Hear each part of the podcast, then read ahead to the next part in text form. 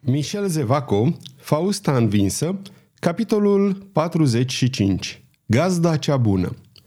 Pardaion, așa cum am mai spus, intrase în Paris și, datorită medaliei pe care i-o dăduse Jacques Clement, fusese liber să circule.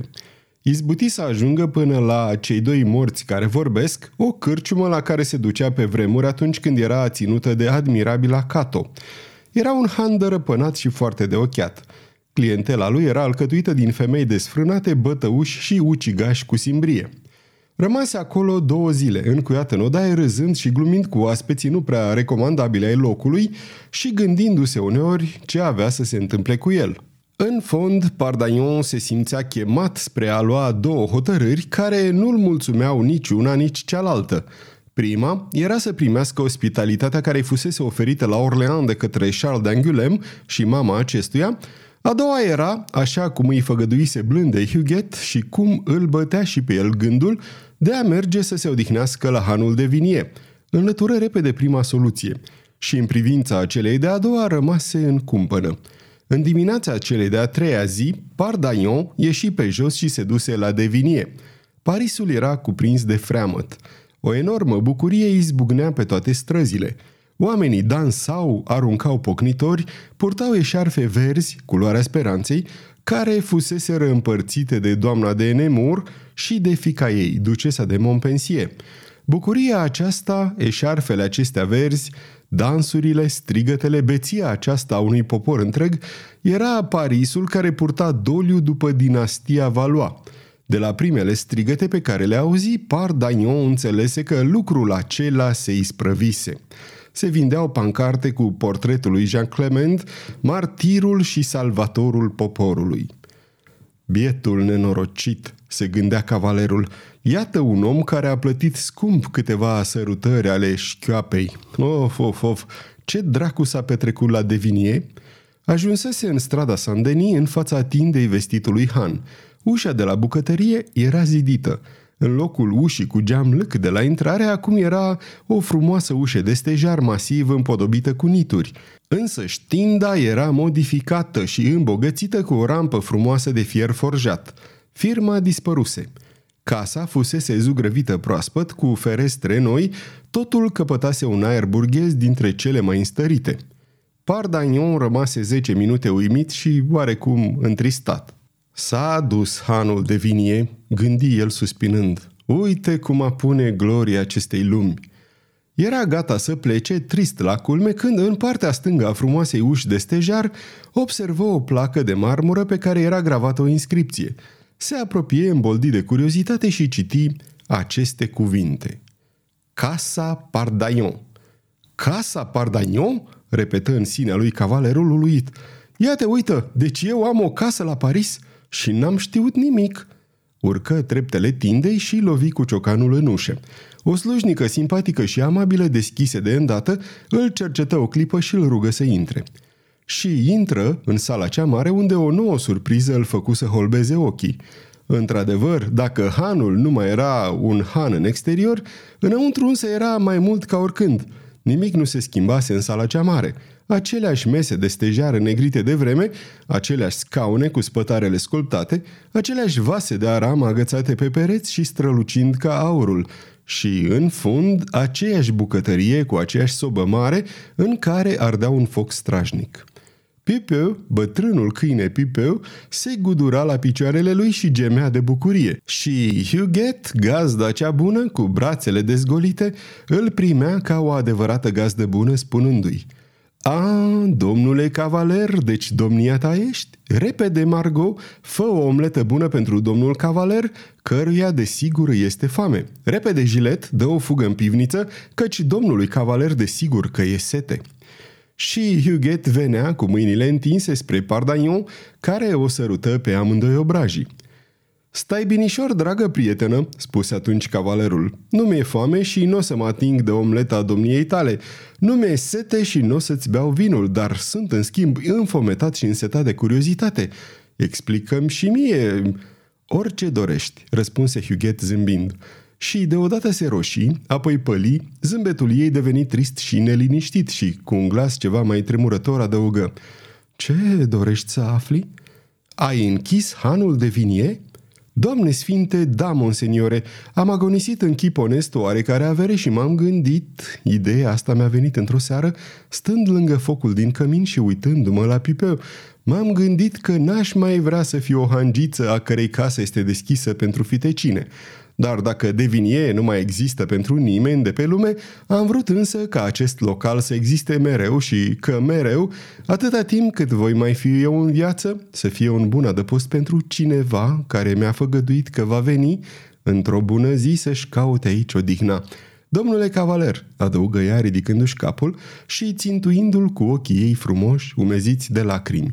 Devinie nu mai este hanul de pe strada Sandeni, ci este un han bun, rezervat numai pentru domnia ta. Este casa lui Pardaion.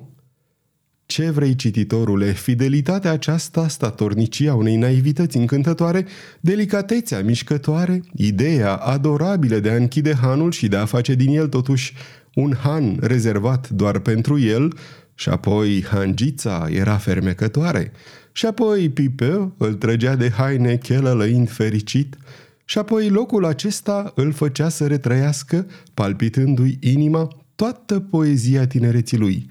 Pe scurt, dragul meu cititor, Pardagnon își deschise brațele. Huguet se aruncă la pieptul lui, tremurând, și plânse așa multă vreme.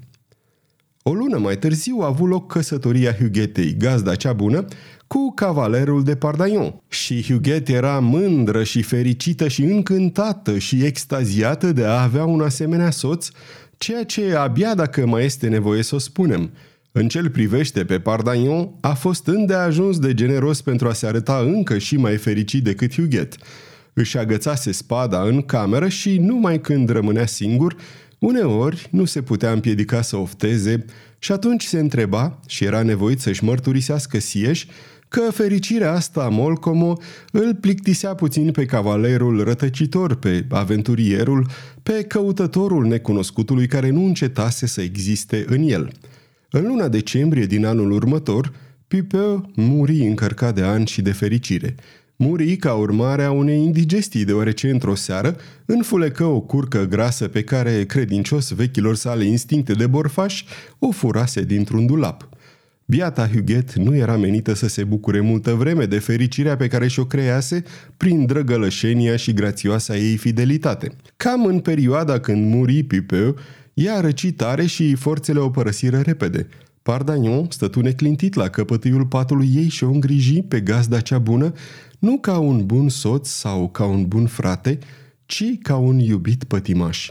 Așa încât Huguet se bucură de o agonie minunată și fericită. În ciuda tuturor manifestărilor, până acum se îndoise de dragostea cavalerului – Văzându-l însă atât de disperat, atât de atent să o îngrijească și să-i aline suferința, mereu alături, mereu găsind cuvinte de îmbărbătare, străduindu-se mereu să o facă să râdă, să o convingă că va trăi și că va fi fericită, ea nu se mai îndoi de sentimentele lui și de atunci încolo deveni într-adevăr fericită. O, oh, prietenul meu drag!" murmură ea uneori, de ce nu pot să mor de o sută de ori pentru a mă bucura de o sută de agonii asemănătoare? Și totuși gazda cea bună muri în cele din urmă. Muri cu zâmbetul pe buze, cu chipul iluminat de extazul fericirii și al dragostei, muri într-o sărutare cu care scumpul, marele ei prieten, cum spunea ea, îi pecetluise buzele în clipa cea de pe urmă. Cavalerul închise cu un gest pios ochii aceștia care îi zâmbiseră de atâtea ori. O plânse zile întregi. O lună după moartea bunei Huguet, Pardaion deschise testamentul pe care îl lăsase gazda cea bună. Las moștenire bunurile mele, mobile și imobile, scumpului meu soț, cavalerul de Pardaion. Testamentul începea cu aceste cuvinte. Urma după aceea enumerarea susnumitelor bunuri mobile și imobile, al căror total se ridica la suma rotundă de 220.000 de livre. Pardaion străbătu încăperile care pe vremuri alcătuiseră hanul de vinie și adună câteva mărunte amintiri, mai cu seamă un portret mic al Huguetei pe care îl închise într-un medalion de aur – Apoi se duse la primul notar, îi arătă testamentul și îi declară că la rândul său dăruia sus numitele bunuri mobile și imobile oamenilor săraci din cartierul Saint-Denis.